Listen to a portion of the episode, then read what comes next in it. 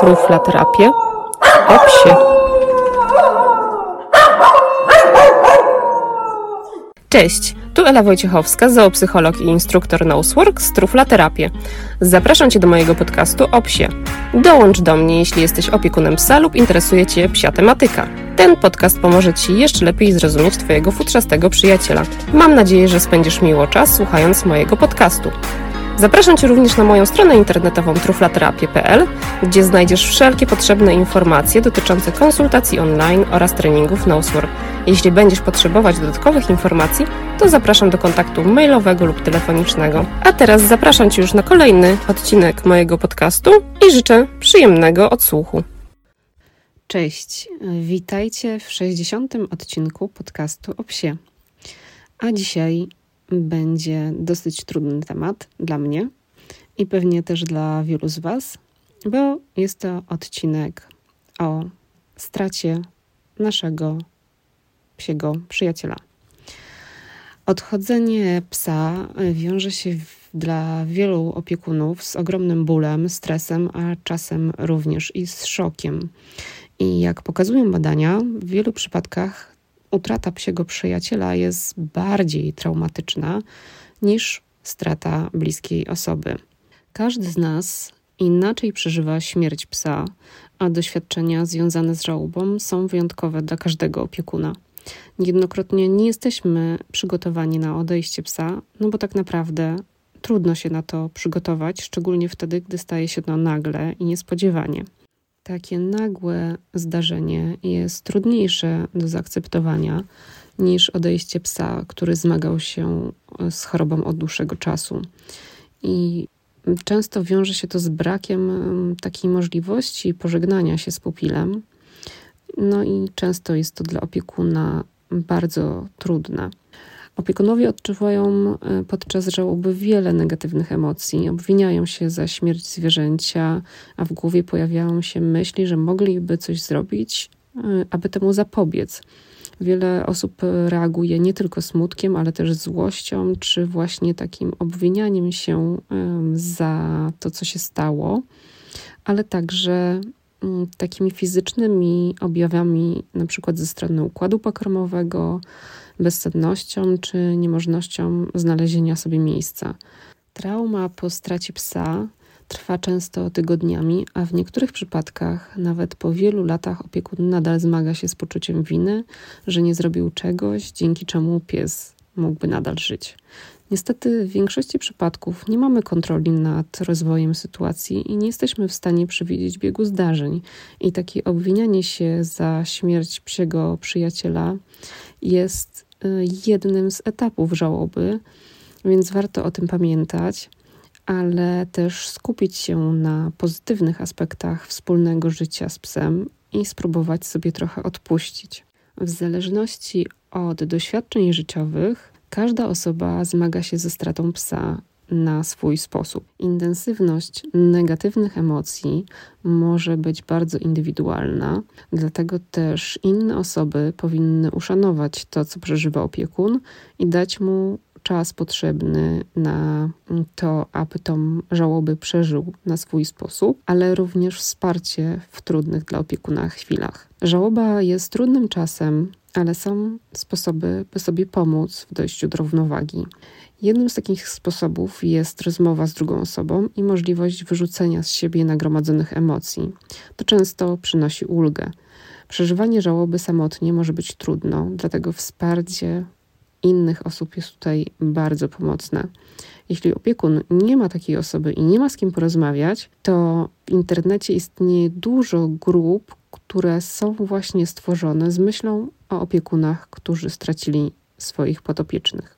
Podczas wspólnej rozmowy warto uświadomić opiekunom, że dali psu najlepsze życie, jakiego mógł on doświadczyć, bo skupienie się na tych dobrych rzeczach pozwala poczuć się lepiej no i spojrzeć na świat bardziej optymistycznie. Niektórym osobom przyda się codzienna medytacja albo ćwiczenia jogi. Dla innych sposobem na pozbycie się pesymistycznych myśli może być zajęcie się czymś, co sprawia im przyjemność i pozwala zapomnieć o smutku.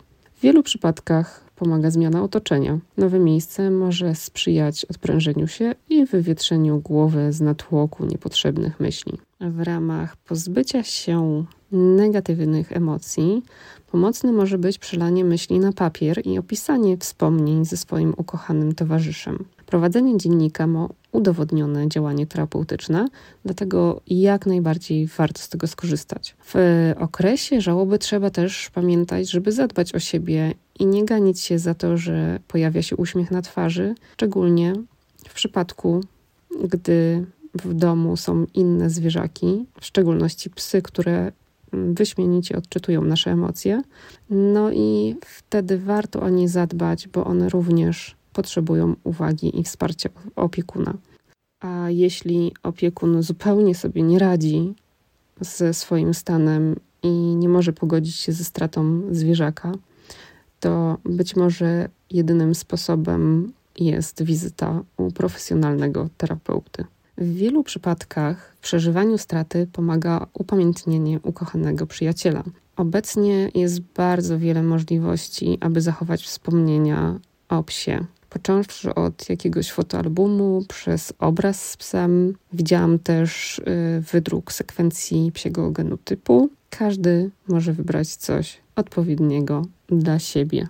To, co może pomóc niektórym osobom, to przygarnięcie kolejnego psa. Nowy towarzysz wniesie do życia wiele radości i pozwoli odciążyć umysł od niechcianych myśli oraz zająć się nowymi wyzwaniami. Oczywiście zdaję sobie sprawę, że nie każdy pozwala sobie na takie myślenie i nie każdy chce mm, kolejnego psa, ale myślę, że dla kogoś, kto kocha psy i chce im pomagać, to może być korzystne dla obu stron. Ja, gdy straciłam mojego ukochanego psa, Ikę, to cierpiałam bardzo i do tej pory miewam takie trudne chwile związane z tym przeżyciem, ale to, co zaważyło na tym, że w domu pojawiły się teriery, to był brak e, tego nosa zimnego o poranku, brak ciepłej sierści, tupania pazurami po podłodze czy machania ogonem. I kilka dni po odejściu Iki pojawił się Hunter. Ten chłopak to moja wielka miłość, a chwile spędzone z nim są dla mnie bezcenne. No a potem pojawiły się dziewczyny, no i nic już nie było tak jak wcześniej. Teraz jesteśmy razem ponad 7 lat i mam świadomość, że czas spędzi nieubłagalnie i niebawem będę musiała się z nimi pożegnać. E, wolę nie myśleć, jak to zniosę. Póki co dzielnie się trzymają i jak na swój wiek, to mają się całkiem dobrze. Na pewno po nich pojawią się kolejne psy, no bo ja nie wyobrażam sobie życia bez futrzastego towarzysza. A Ika, Ika jest cały czas w moim sercu i zawsze będzie. I myślę, że y, trzeba pamiętać o tych cudownych chwilach wspólnie spędzonych i mieć świadomość, że życie psa z nami było dobre, dla niego i szczęśliwe. A o to szczęście to trzeba zadbać już teraz i dbać o nie ciągle, bo zaspokojenie psich potrzeb i zadbanie o dobrostan psa to obowiązek każdego opiekuna.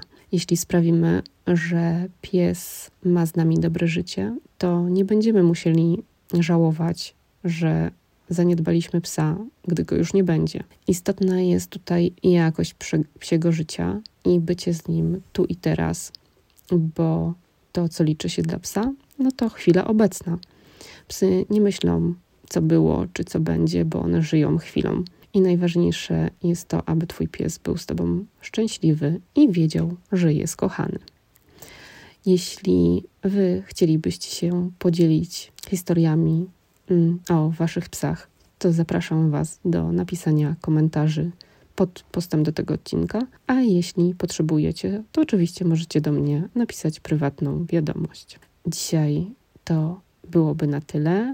Jak zawsze dziękuję Wam za wysłuchanie odcinka i zachęcam do pozostawienia gwiazdki albo recenzji w aplikacji, w której odsłuchujecie ten podcast. Dzięki Waszemu wsparciu mogę docierać do coraz większej grupy psich opiekunów, którzy również może potrzebują wsparcia.